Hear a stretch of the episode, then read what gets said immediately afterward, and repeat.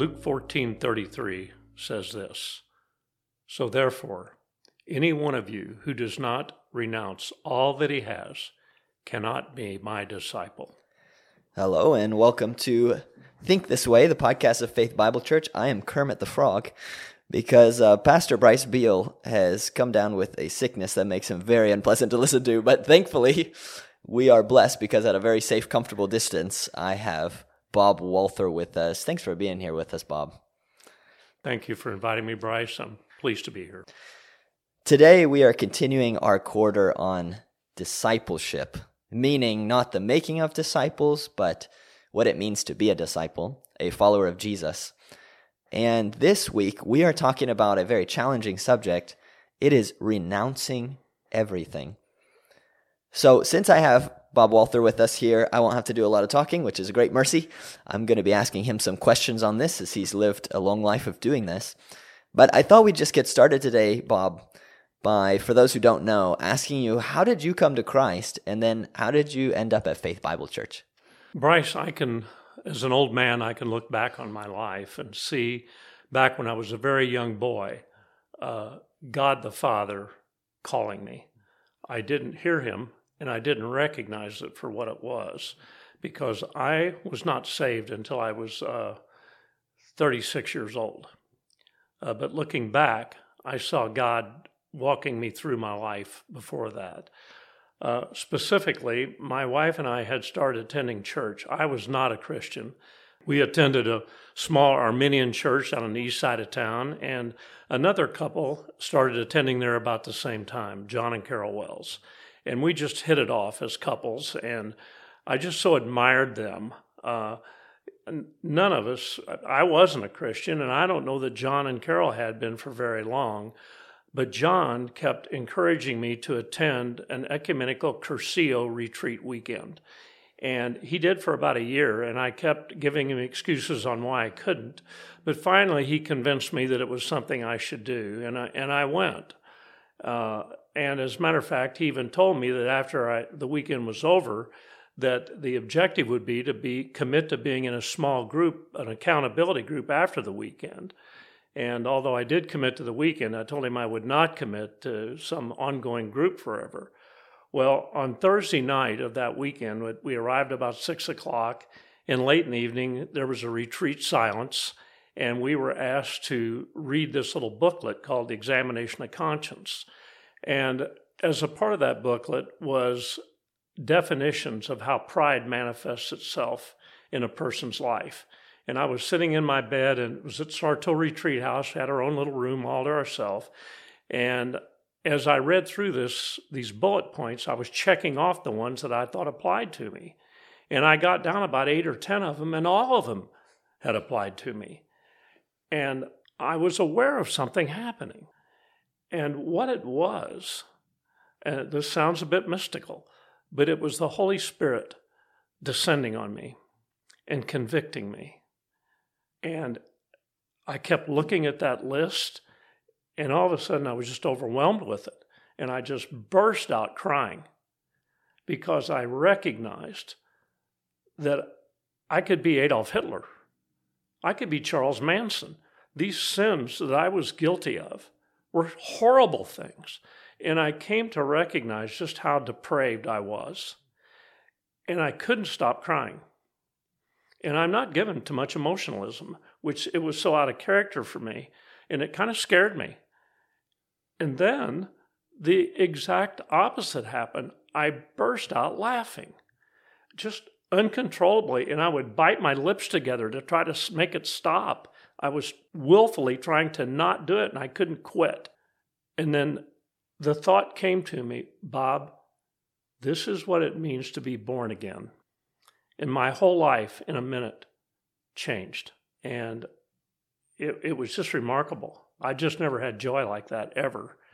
And three nights later, on Sunday night, I, I came home and walked in, and my wife was sitting up in bed with our two young sons. RJ was five, and Bucky was three, reading him a bedtime story. And I set my overnight bag down and looked at her. And she looked at me and she said, What happened to you? I don't know what she saw, but she saw a different man come home than had left on Thursday night before. And uh, I just had this insatiable desire to know this God who could change me so much. And that really began my life of study and committing myself to knowing and loving this God that could do this to me. What an amazing story. And uh, sort of draws my mind to the book Religious Affections by Jonathan Edwards, who in the 1700s saw God doing something very similar in such large numbers of people. And some of them had experiences like you describe, remarkable experiences, and others didn't. Yeah. yeah. And so both sides eyed the others with suspicion. And I really love Edwards' book, Religious Affections, because he says, hey, these experiences that we have, and I've, I won't go into detail, but I've had some similar experiences.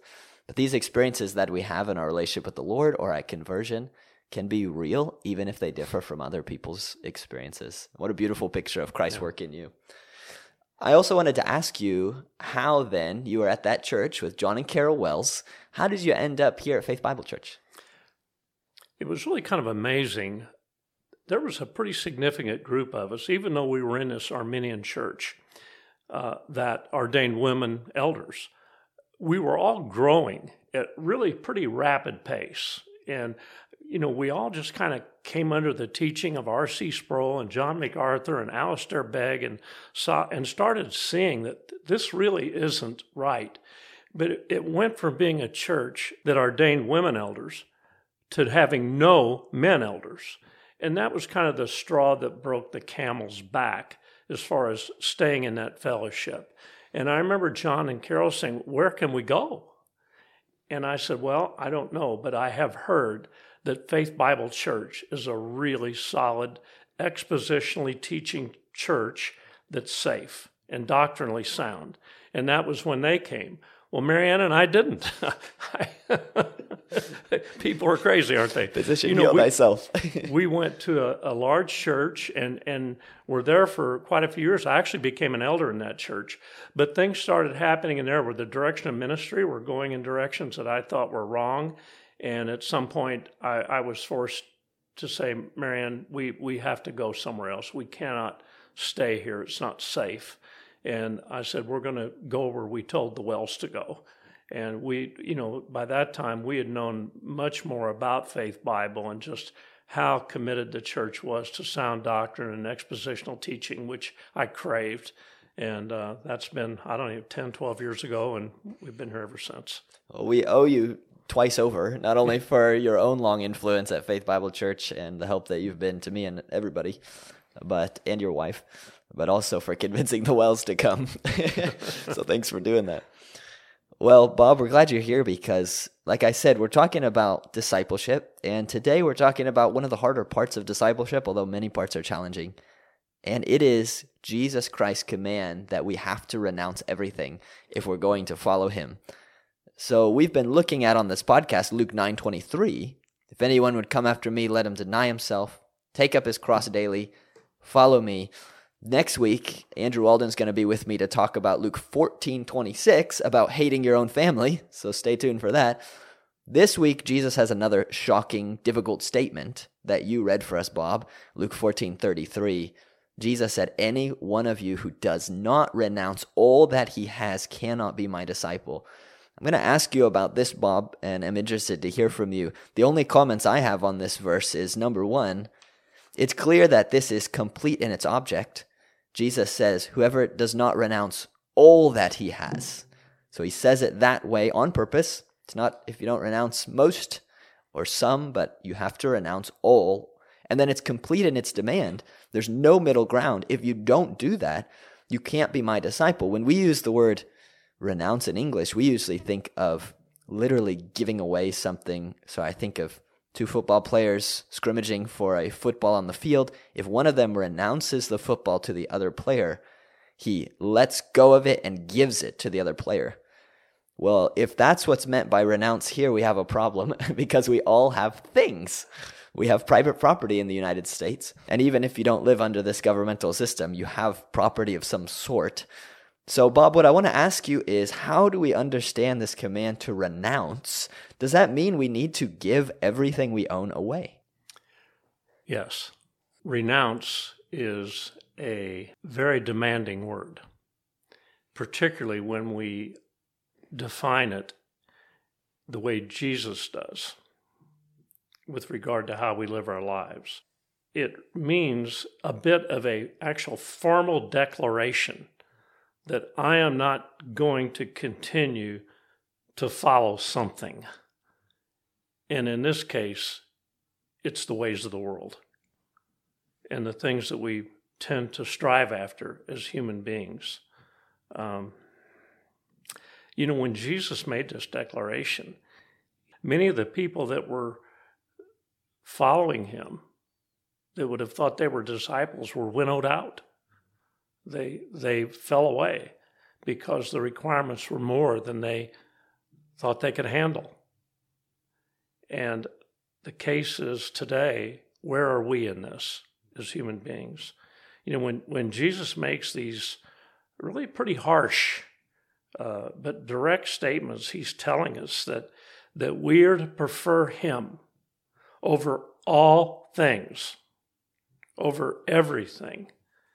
And as Andrew will certainly get into on this, even beloved family, and trying to understand what that means. But we are to disregard even them if what they desire is in conflict with what God requires uh, is to love God more and things less. All things, self interest, possessions, family, all other loves must be subordinate to loving God with all one's heart, soul, mind, and strength. And these statements by Jesus are not hyperbole, uh, are only intended for a few super disciples uh, I find no evidence of this in Scripture. Uh, they're hard sayings from Jesus himself that apply universally to all of us who profess to be Christians. No exceptions, no exemptions, absolute unqualified requirements. Yeah, I love Jesus, but do I really love him to this level? It scares me to think about it. Do I really love him like this? I've had so many threatening things happen in my life with a business where my knees have buckled for fear of losing those things. How tightly am I holding on to them? You know, my wife continually has been so helpful. I said, hold lightly to the things of this earth. They're passing away anyway. So it's such good advice from her. For our own personal comfort, we, I think, are tempted to depreciate harsh statements like this or to water them down so that we can handle them easier. But we must not do that with this. Uh, they mean what they say. And now, these commands from Jesus, they don't come naturally to us. We're sinners. We want things our way. We prefer the easy way. But perhaps God gives some new believers this extraordinary uh, love for Him and undivided loyalty that, that we're discussing, where they just naturally acquire this. I, I've seen it in people. But however, I think most church attendees today do not even hear of these confrontational words, let alone acquire them. Most churches gloss them over in order to make people feel more comfortable. I'm so glad that we don't do that here. The issue is, though, if we want to grow in our sanctification, in our maturity as Christians, this is a, a critical part of our identity as Christians that we really need to develop as a, a core belief, uh, a basic thing. This is who we are. But if these attributes are not natural to us, the question is, how am I going to acquire them? And I think this is something that we can um, willfully and intentionally do. There are action steps we can take to arrive at this. And in my opinion, it specifically starts with study. And more specifically, the biblical doctrines of the doctrine of man and the doctrine of God. So now we get a contrast. Uh, proper behavior follows proper doctrine. Now, doctrine is kind of a scary word to people, but it simply means biblical teaching about a subject. So when we understand biblically what God means here, I think it becomes easier for us to appropriate these hard things. So, when a sinful man discovers just how sinful he is and how a most holy God has made himself a sacrifice in order to save that sinful man, it creates an overwhelming desire in that man or woman to worship and obey such a God of love. An important issue here, a very important issue, is our motivation in the study. The primary motivation must be to learn to love God more, not merely to gain knowledge. It's a good thing to gain knowledge, but we know what the Bible warns us about that. Knowledge puffs up, but love builds up. So I try to make it a practice, Bryce, every time I sit down and open that Bible. Why am I doing this?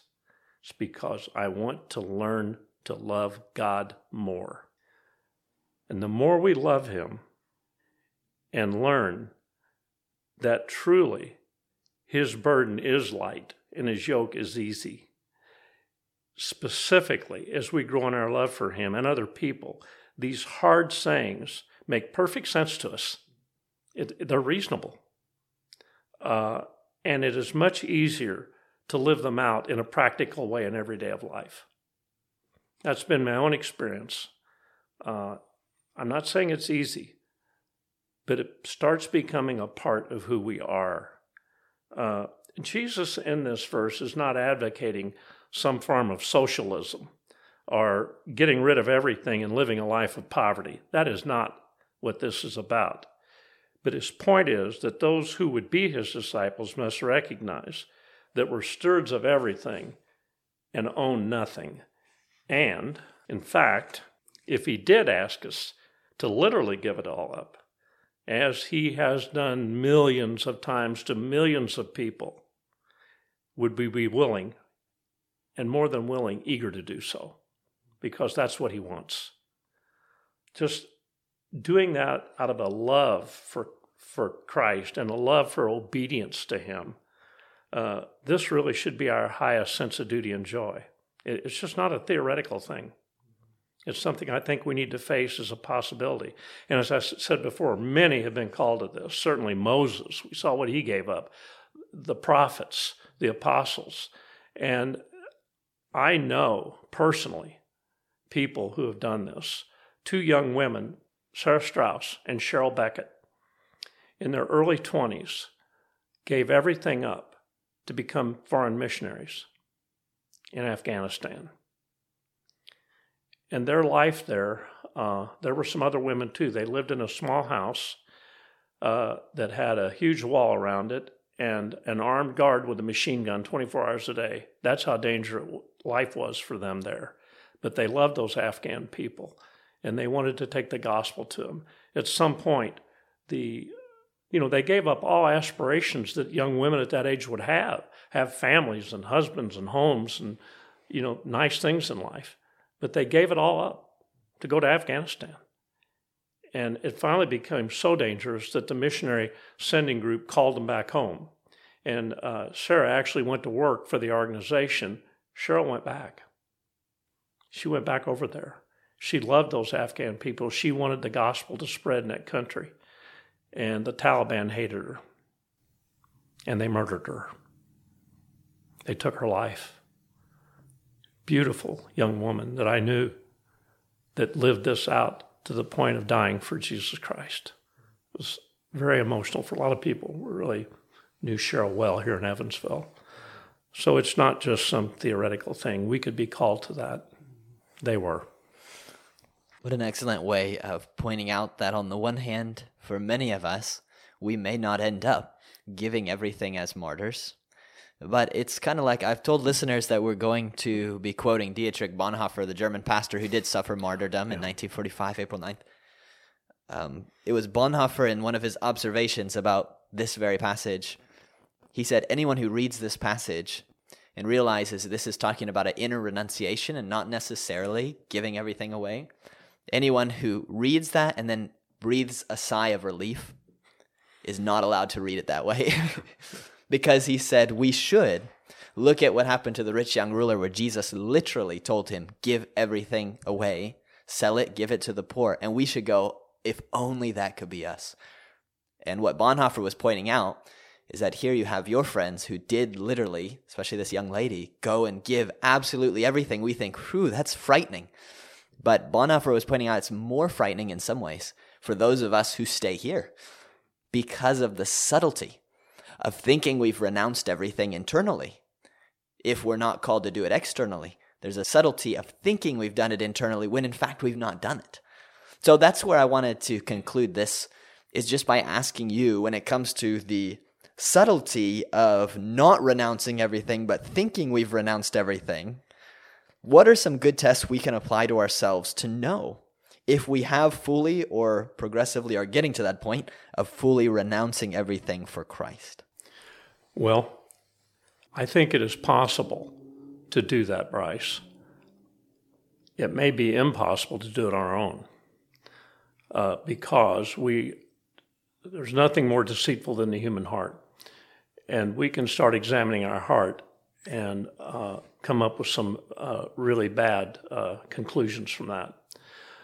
So I know that God gives us uh, means of grace, uh, gifts from Him to help us to grow in maturity, and uh, also checks and balances to help us correctly our, assess our commitment to Him, especially in these more I, uh, demanding identities uh, of true discipleship. Uh, the most important helps that He provides us, I think, in, in order to move us along in this direction are, first of all, the Holy Spirit, also Scripture, also prayer, and also the body of Christ. Kind of four things, and they are all critically important um, tools and helps that God provides for us to help mature us as Christians. You know, the, the Holy Spirit convicts us when we when we wander. Prone to wander, Lord, I feel it. Uh, prone to leave the Lord I love. I, I have been convicted many times in my life uh, for that, being a kind of attentive to the Holy Spirit. At the same time, the, the Holy Spirit helps us to better understand Scripture as we read it.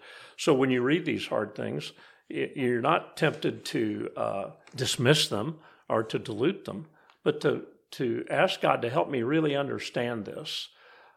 Uh, prayer puts us in direct communion with God, asking God, Lord, help me through this. Help me to understand this. You're a very direct thing that that is easy to pass up. Where I think this flesh on flesh thing with the body of Christ, when we think of that, of the body of Christ, typically the first thought that our comes into our head is normally what we do on Sunday. We come in with a large group of people to worship, and that certainly is that. But it can be so much more than that.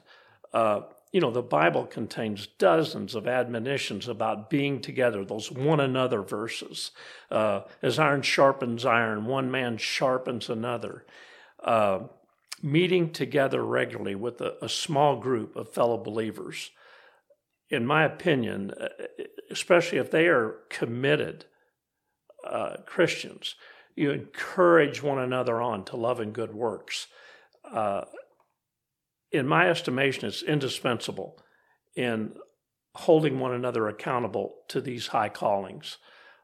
There's got to be openness, honesty, confidentiality, confessing our sins one to another.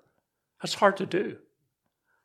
But being honest about that uh, and trusting these, these other Christians that you're meeting with to help you through these hard things like easy things and hard things to learn with one another. Uh, what level of success I have had personally uh, in my quest for Christ likeness, I can largely attribute to experiencing these means of grace, these gifts of God's in, in the company of my small group that I'm in. Actually, I'm in four small groups a week, uh, and they are all so beneficial to uh, to help one another to understand these things and also to live them out in our lives. It is possible. Bob, thank you so much for being on here. I know Titus 2 does talk about older women teaching younger women, but we certainly believe that older men, you are also teaching us younger men, and we very much appreciate it. Yeah. my wife left me with this last night. Oh, good. We've talked about this this over the last couple of weeks about this podcast, and she laid this on my notes last night. It's uh, part of the hymn "Beneath the Cross of Jesus." With it says, "I take, O cross, thy shadow for my abiding place. I ask no other sunshine than the sunshine of His face. Content to let the world go by, to know no gain." or loss. My sinful self, my only shame, my glory, all the cross. I can't contrive a better conclusion than that, so may the Lord help us all now to think this way.